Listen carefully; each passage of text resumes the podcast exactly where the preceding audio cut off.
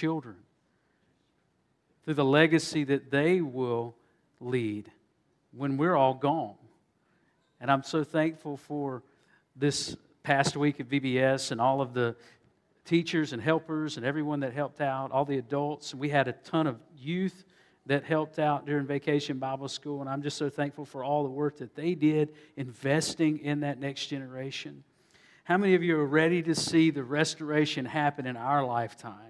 How many of you see, see God do something amazing among us? I am. I am today. Hey, but did you know that Newton's third law of physics that for every action there is an equal and opposite reaction? Are you, are you saying that my PowerPoint's not up there? Is it not there? Uh oh. We might have to wing it this morning without PowerPoint. Can y'all handle that? Y'all follow along God's word with me? All right. And I'm sorry if it didn't load. I, am sorry about that. Oh, here it is. Yeah. We got it. All right, so put Newton's third law up there. We're talking about facing opposition. Newton's third law of motion says for every action, there is an equal and opposite reaction. How many of you ever proven that theory with your head? Yeah.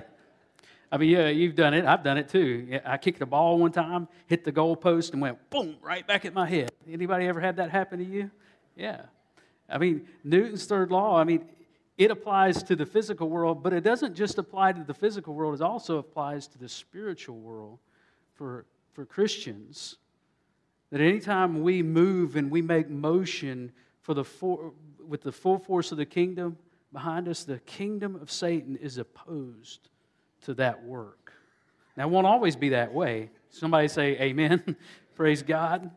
Because he is restoring all things, and in the restoration, the kingdom of Satan will end and will no longer be a force.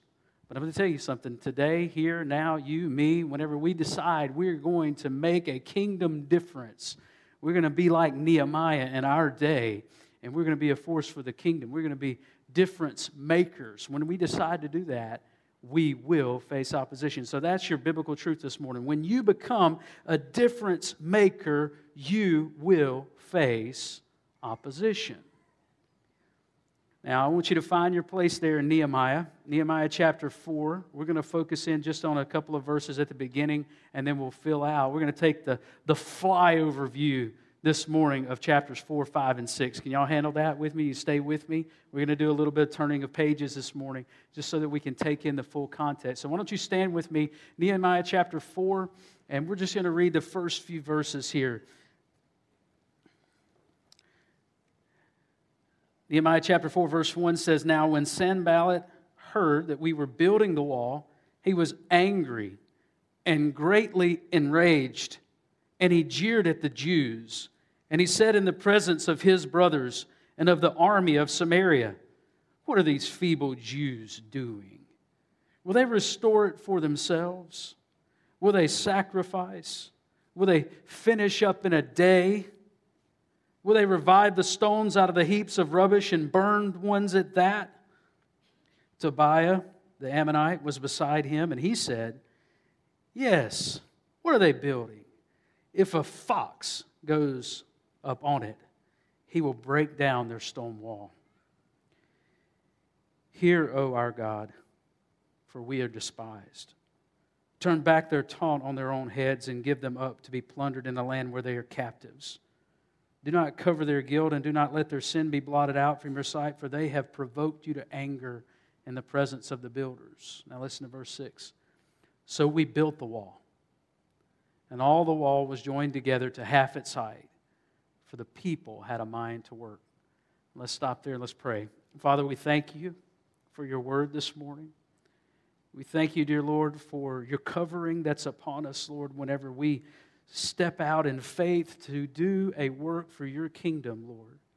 You provide everything that we need, and Lord, you protect us by your might.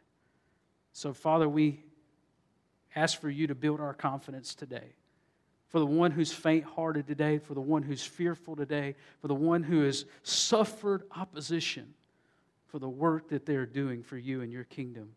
We ask, Lord, for you to renew them today. Lord, for the one that does not know you today, I ask by the power of your Holy Spirit that you would reach down, touch their heart, convict, convict them of their need for you. Lord, that they might turn, repent, and be healed, be saved, and be set apart for you in your kingdom. We pray this all in the mighty name of Jesus. Amen. You may be seated.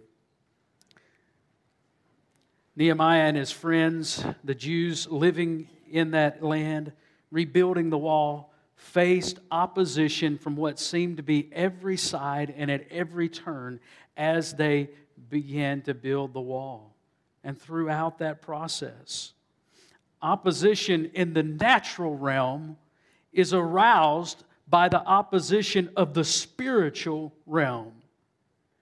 Remember, your battle is not against flesh and blood. Listen to what Paul told the Ephesians in Ephesians 6, verse 12. For we do not wrestle against flesh and blood, but against the rulers, against the authorities, against the cosmic powers over this present darkness, against the spiritual forces of evil in the heavenly places. When you face opposition in the good work that God has called you to do, the first thing that you need to do is consider the source.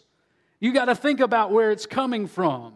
Oftentimes, we want to lash out, lash back at someone who opposes us. But here's the thing it's not that person that's opposing you, it's not that, that force that's opposing you, it's the, the spiritual realm that is against the good work of God in your life. The enemy is alive and well, and he wants to tear you down. And this is exactly what Nehemiah did. Nehemiah looked through the taunts and the lies and the opposition of Sanballat and Tobiah, and he saw the spiritual force that was animating those two men and the others who were with them. Nehemiah saw, through the physical, natural opposition into the spiritual forces. And so there's opposition that comes from us. And when we think about it, there's opposition from several different angles. So we want to consider the source. Here's a first source opposition to the work of God in your life is going to come from without, it's going to come from the enemy's territory. Because when you take a step of faith, and you decide you're going to serve the Lord, you're encroaching on the enemy's territory. You know, when we had VBS this week, and all those children were coming, and all those adults were there working and helping, and all of those teenagers were there, we were encroaching on the enemy's territory in the lives of these children. Because those children don't just represent bodies in a pew, they represent the future of the kingdom of God here in Myrtle Grove. That's what they represent. And so the enemy knows, and guess what? He was at work, he was trying his best to thwart the work of God here. And the same thing is true for you. Whenever you decide you're going to stay, take a step for the kingdom of God, the enemy is going to come up against you. He's at the gate, he's opposed to the work. Sanballat and Tobiah, listen, they were angry. Sometimes you wonder, why do people get so angry about stuff? Why does it make them mad that you're a Christian? Why are people so angry? Why do they hate us? What animates that? Well, listen, there is a spiritual force behind the opposition to God's work. And so we're called to contend with it. That's what we do with opposition that comes from without, from the enemy side. We contend with it. Look at verse 14 with me uh, and, and what Nehemiah did. Nehemiah said, I looked and I rose and I said to the nobles and to the officials and to the rest of the people, Do not be afraid of them. Remember the Lord who is great and awesome and fight for your brothers, your sons, your daughters, your wives, and your homes. Listen, are you, is the spiritual condition of your family something worth fighting for? Some of the men in this place, God is calling you to take a stand and say no and draw a hard line. And say, I will not allow that in my home. I will not allow that on my television. I will not allow that to come in on, on the radio anymore. I'm going to take a stand right here and right now. And, and more than that, not, not am I, am I going to be opposed to those things, I'm going to welcome in the things of God into my home. And as for me and my house, we will serve the Lord. Is your family worth fighting for? Men, Contend with the opposition that comes from the evil one. Contend with it, fight against it. Jude chapter, uh, well, Jude verse 3 says, Contend for the faith that was once and for all delivered to the saints. James 4 and verse 7 Submit yourselves therefore to God, resist the devil, and he will flee from, from you. And so when we face opposition that comes from without, we contend with it. But secondly, we have opposition that comes from around us. And we're not talking about the other side, we're talking about people who should be on our side, sometimes are opposed to the work of God. And we're called to confront that. Now, look at what it says in verse uh, 10 again. It says, In Judah it was said, The strength of those who bear the burdens is failing. There is too much rubble by ourselves we will not be able to rebuild the wall. So there's some people there that you're, you're picking up a stone and you're carrying the stone and you're placing the stone, and there's some other folks over there having their third break of the day, and it's nine o'clock in the morning, and they're saying, We're never going to get done. We can't do it. And these, are, these people are supposed to be helping. They're, they're residents of Judah. They're the ones who live right around the city, and they're supposed to be picking up the stones and carrying them with you, and all they have is nothing but ne- negativity. You remember what I said a couple weeks ago? If all you have is negativity, don't say anything at all. Don't say anything at all. But that opposition had to be confronted. And notice what it says also in verse 12. At that time, the Jews who lived near them came from all directions and said to us ten times, you must return to us. In other words, the, the people that have not committed themselves to the work, everybody else is doing the work, but the other people are out there and they're just kind of watching the people of God do the work. And what they begin to say is, well, listen, those people, uh, the, the enemy is opposed to what you're doing, and it's not safe for you to be doing what you're doing. You just need to come on back home. Just come back home, and we'll take care of you. We'll fix some apple pie, and we'll sit down and We'll watch TV together. And so, the people that are supposed to be doing the work and the people that are supposed to be on your side sometimes are opposed to the good work that you stand up to do. And sometimes, whenever you take a stand, the people that love you the most and that you love the most, sometimes they hurt you the most, don't they? Paul had the same thing happen to him. Paul was going about spreading the good news of Jesus Christ everywhere he went. He eventually gave his life in Rome for the sake of the gospel. But in the meantime, Paul had a couple of run ins with some of the leaders in Jerusalem, and one of the leaders in Jerusalem came down, came down, went north to Antioch, but came down to Antioch, to the church in Antioch. And and when he got there, everybody was excited that he was there. His name was Peter. You know who Peter is, right? Cephas, one of the 12. He showed up in Antioch, and, he, and it was a great welcoming. He was received by the Christians there, and they were all Gentiles, and Peter welcomed them, and, and they sat down and they began to eat together and enjoy that God was doing a great work among them, enjoying fellowship and enjoying friendship with these people. But then some more Jews came up from Jerusalem, or down from Jerusalem, depending on how you look at it. The Bible says down. They came down, and when those Jews arrived, Peter got up from the table and went and sat with the Jewish people. And Paul says, What are you doing, man? And so, listen to what Paul says happened. He, what he did in Galatians 2 and verse 11. He says, But when Cephas came to Antioch, I opposed him to his face because he stood condemned. In other words, racism had no place in the church of God. And Paul said, I'm not going to let you go down that road, brother. And so he stood in Peter's face and he said, No. You're not going to do that. And so when we, we face this opposition from the people who are closest to us and they say, oh, we'll never get it done, or they say, oh, no, it's too dangerous, or we don't have enough resources, or, or maybe even they have this sinful uh, thing within their heart, and we see it, and we're the closest one to them, and they're opposing what we're doing. What is it? It's not, it's not time to contend with that person because they, they're a child of God. They're a believer. What is it? It's time to confront them lovingly and graciously and say, hey, no, we're not going to do that. But then Nehemiah also faces opposition from within. So there's opposition from without, the other side, the enemy, and then there's opposition from around him, the people that should be doing the work, that are the people of God, who won't do it. They won't lift a finger for the work, and they're opposing him as he goes. He confronts them. But then you see there's opposition even from within Nehemiah.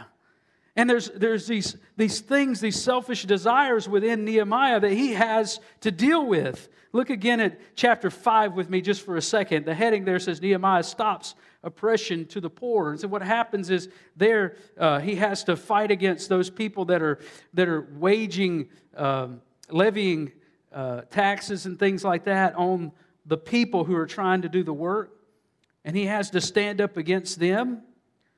And so Nehemiah could have been afraid, but instead he confronted them. In verse 6, I was very angry when I heard the outcry and these words. I took counsel with myself, and I brought charges against the nobles and the officials, and I said to them, You are exacting interest, each from his brother.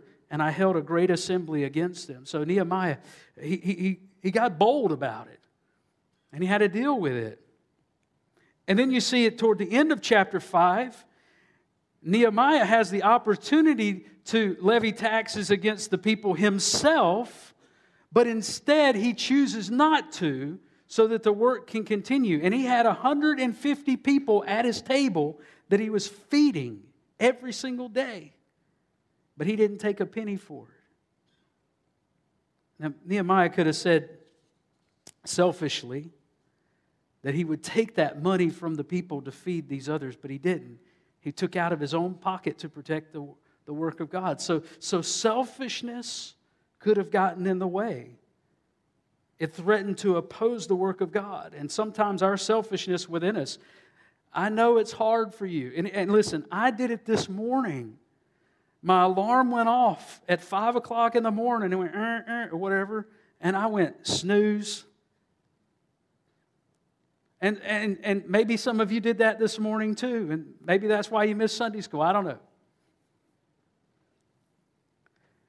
When we hit the snooze button too many times, or we expect things from other people, we expect recognition from others when we do the work of God. Listen, that is opposed to the work of God. You know, the only way to really truly serve is to lay yourself down, just to crucify self. That's the only way to truly serve. You have to just lay self aside. You can't be thinking about yourself. And Nehemiah was willing to kill his own selfishness. And then you have pride and ego as well, because you look at the next thing that happens in chapter 6. Remember, I said we're going to do the flyover? Look at verse 1. Now, when Sanballat and Tobiah and Geshem the Arab and the rest of our enemies heard that I had built the wall and that there was no breach left in it, although up to that time I had not set the doors and the gates, Sanballat and Geshem sent to me, saying, Come, let us meet together at Hakkephirim in the plain of Ono. Now, I will just pause for just a second. This is some 30 miles away that Nehemiah's enemies, once they had been thwarted, they, they came together and they said, Here's what we're going to do. We're going to call a summit together. And we're going to be diplomatic about this. And we're trying to, going to try to get Nehemiah to come as a governor. And, and, and you know, we'll, we'll wine and dine Nehemiah. We'll, we'll take him to this plain of Ono, which is a real nice place. It's really close to the Mediterranean. Maybe even go down and see the Mediterranean a little bit, maybe while we're there.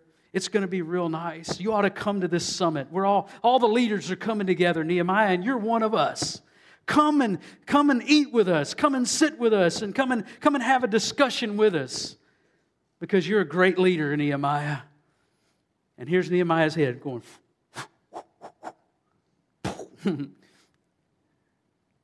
the ego and the pride welling up in Nehemiah could have been opposed, was opposed to the work of God. And Nehemiah could have allowed it to to stop him. But listen to what, he, what Nehemiah's response is. He says, But they intended to do me harm. In verse 3 of chapter 6, it says, And I sent messengers to them saying, I am doing a great work and I cannot come down. Why should, the, why should the work stop while I leave it to come down to you? What Nehemiah realizes it wasn't, it wasn't a, a symbol of status to go and, and meet with these guys. He recognized who, exactly who they were, that they were the enemy. And for him to sit down with them was to take him away from the good thing that God had called him to do. Listen, pride is your enemy. And you better be killing pride, or pride will be killing you. Nehemiah fought against his pride. He recognized that these were not his friends and that his leadership was not a popularity contest, that he had been appointed by God for a task. Now, Nehemiah had found himself way down, way down low, afraid several times.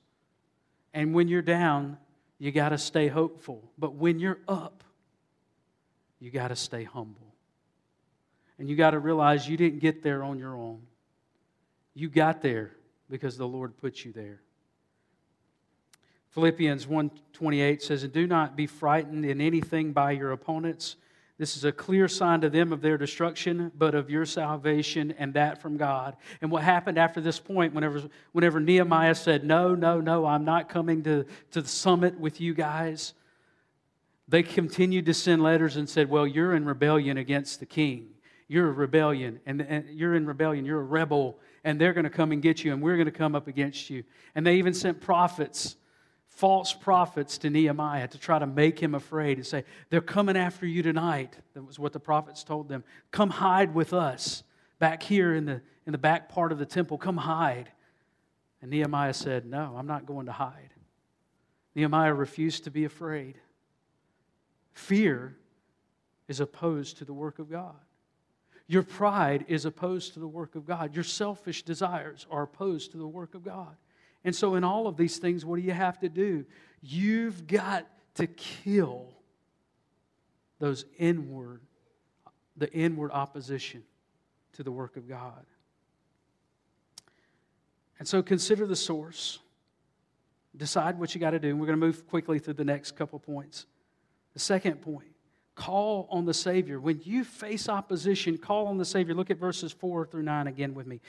This is what Nehemiah does. He's, he, he stops right as soon as he finds out that his enemies are against him. Verse 4 Hear, O our God, for we are despised. Turn back their taunt on their own heads and give them up to be plundered in a land where they are captives. He goes to the Lord in prayer. We see Nehemiah re- running to the prayer closet at every turn. I want to ask you is prayer your last resort?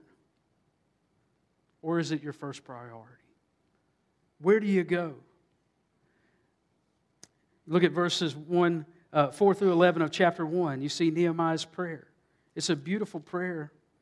It's reminding God of all of his promises to his people and asking God to intervene. I wonder, do you make those kinds of prayers on a daily basis? Or do you sit and watch Fox News and just put your head in your hands and say, Oh, woe is us. Make prayer the priority. And then in chapter 2, you see Nehemiah again. Whenever he goes before the king, before he opens his mouth and he says anything, he says in chapter, uh, chapter 2, verse 4 So I prayed to the God of heaven before he asked the king for resources to do the work. And then in chapter 4 and verse 9, you see him again. Hear, O our God, asking the Lord. Yesterday, our, our verse of the day, I don't know if you've got the YouVersion app, you do the verse of the day. Proverbs 18:10, the name of the Lord is a strong tower. The righteous man runs into it and is safe. In Jeremiah 33, verse 3, God promises to his children, Call to me and I will answer.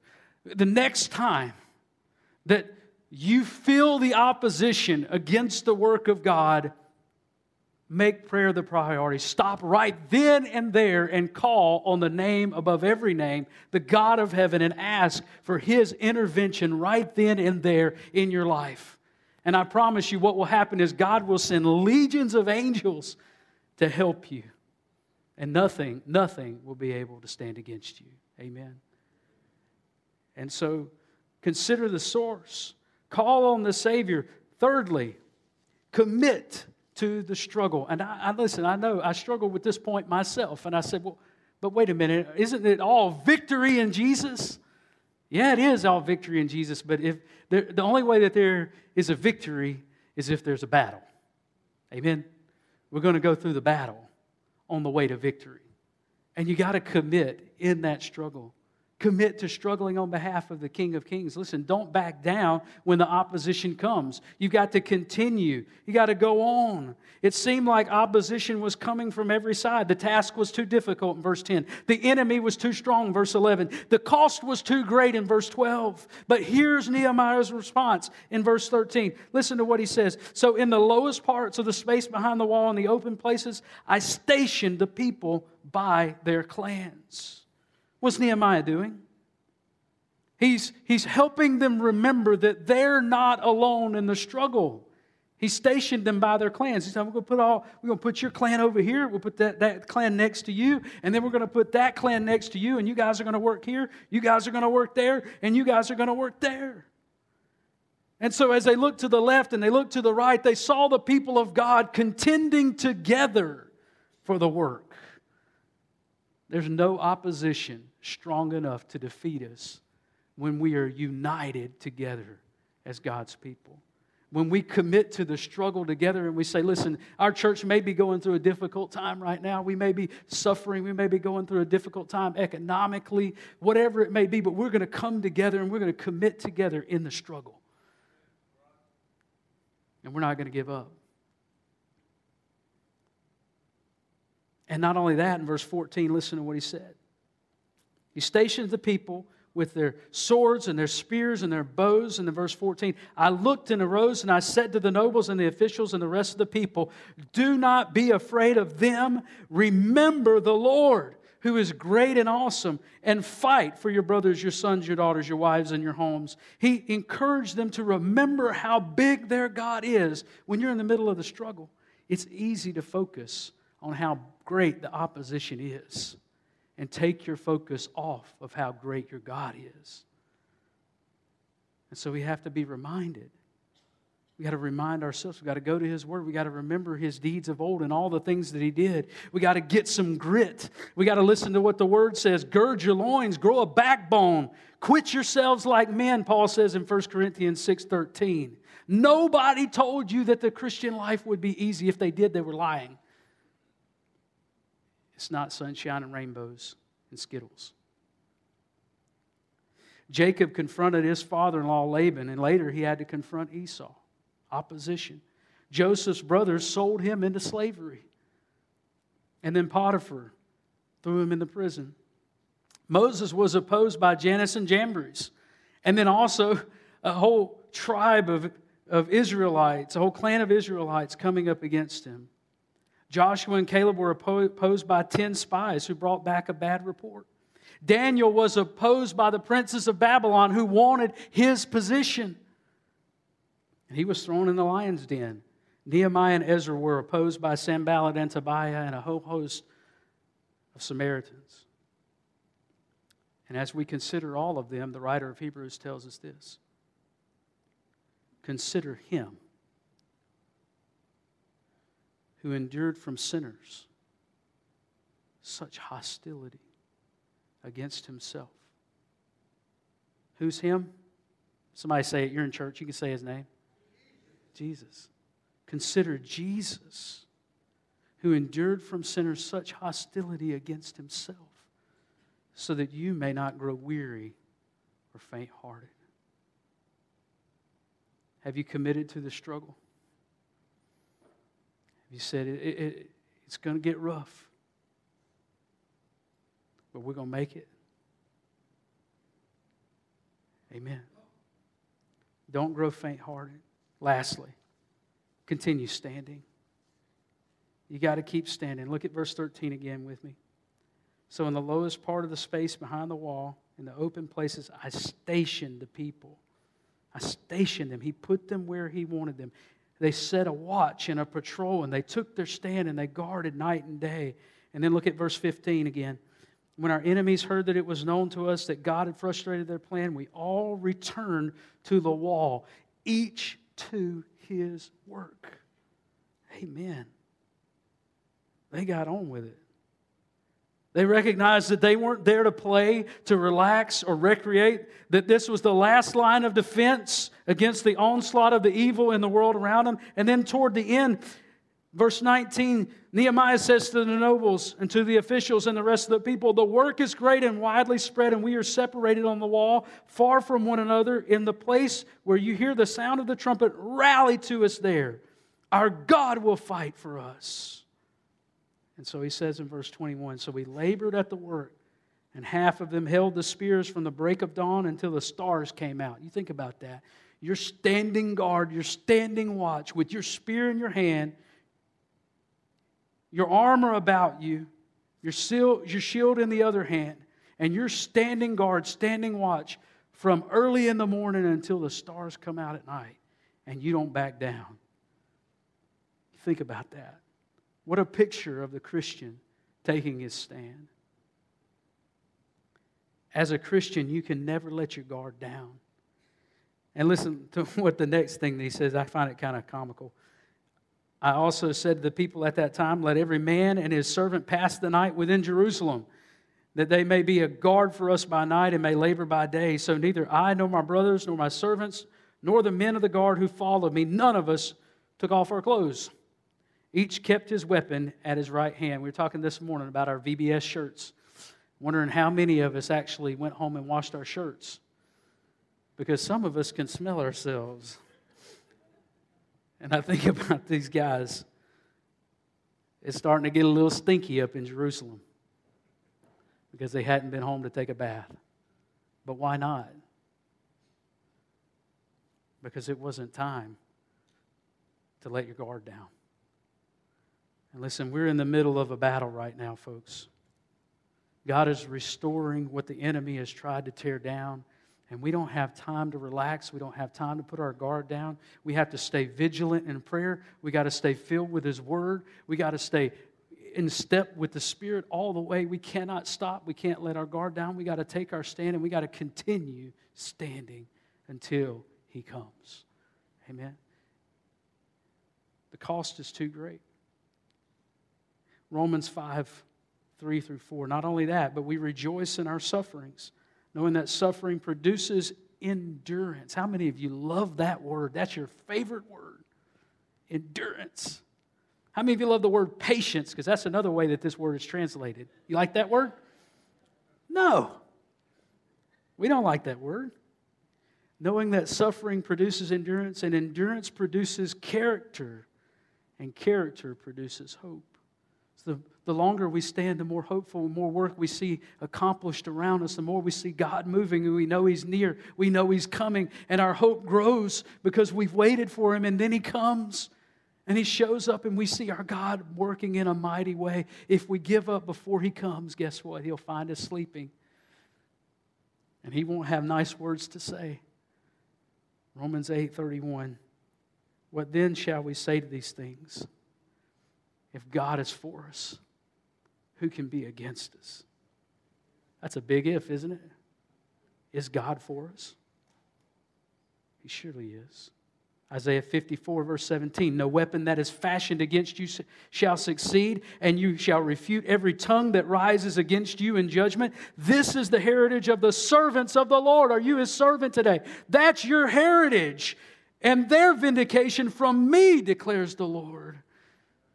And whenever 52 days had come and that wall was finished, those servants of the Lord stood on top of that wall and they blew the trumpets and they worshiped their God and they said, Look at what our God has done. The gates of hell shall not prevail, and we are more than conquerors in Christ. Amen. I want to read to you from the biography of John Patton. John Patton's life was molded by his childhood in a little cottage in Kirkmahoe, Scotland. The cottage had ribs of oak, stone walls, and a thatched roof. And three rooms were filled with 11 children. The front room served as a bedroom, kitchen, and parlor. The rear room was his father's stock make, stocking making shop. The middle room was a closet where John's father retired each day for prayer and Bible study. The sound of his father's prayers through the wall made a powerful impression on young John.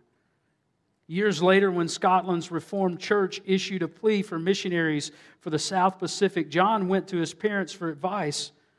They told him something they had never before disclosed that he had been dedicated to foreign missions before his birth.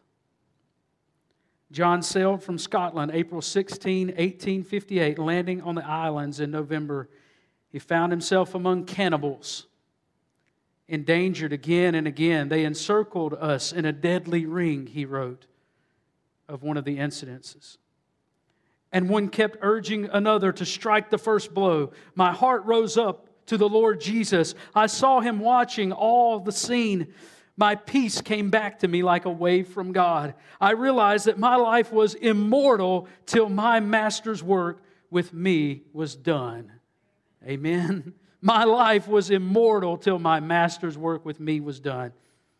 The turning point came when Patton decided to dig a well to provide fresh water for the people. The islanders, terrified at bringing rain from below, watched with deep, deepest foreboding. Patton dug deeper and deeper until finally, at 30 feet, he tapped into a stream of water. Opposition to his mission work ceased, and the wide eyed islanders gave him their full respect. Chief Namakei accepted Christ as Savior. Then a few others made the daring step. On October 24th, 1869, nearly 11 years after his arrival, you hear that?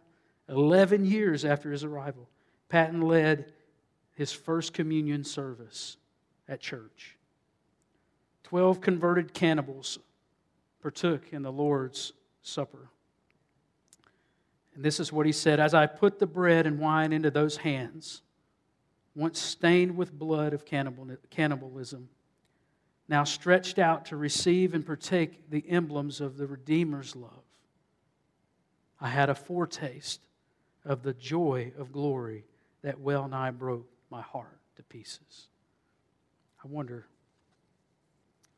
have you faced opposition like Nehemiah and the builders of the wall and the work that God has called you to do? If you've not faced opposition, let me tell you this you're not serving the Lord. But the moment that you choose to ask Christ to be your Lord and Savior, to forgive you of your sins. The one who died, was buried, and was raised again. The moment that you choose Him, you gain an enemy on the other side who is opposed to you. And not only that, the sinful nature that lives in you is opposed to the work that He's called you to do. I want you to bow your heads and close your eyes. Today, the Lord Jesus is calling you that if you don't know him, he's calling you to take a step of faith and to ask Jesus to be your Lord and Savior, the King of Kings and the Lord of Lords, who ultimately will win the victory forevermore whenever he comes again and he puts the evil forces in chains. And you're going to stand before Him one day, but He's calling you today to trust Him, to save you, to make you His own. And that good work that God wants to do in your life is being opposed right now by your own will and your own selfish desires and the sin that lives within you. And what you have to do right now is say, No, I will receive Jesus as my personal Lord and Savior. Say no to that sin. Say no to those selfish desires. Kill them. Put them aside. And then turn and look at Jesus and say yes to Him. Can you do that? If you would do that, I want to lead you in a prayer. And it's a simple prayer, but this is your turning from sin and turning to Jesus. Say, Dear Jesus, I admit to you that I'm a sinner. I've done things I know are wrong, and I've failed to do things that I know are right. And I deserve the penalty for those sins. But Jesus, I believe that you died for me. I believe that you were raised again on the third day and that you're alive and you are my Lord. So, Jesus, come into my heart. Save me from my sins. Forgive me, Lord. Make me a new person. Give me a home in heaven with you. And Jesus, I'll spend the rest of my life loving you and serving you as my Lord and Savior. Thank you for my salvation.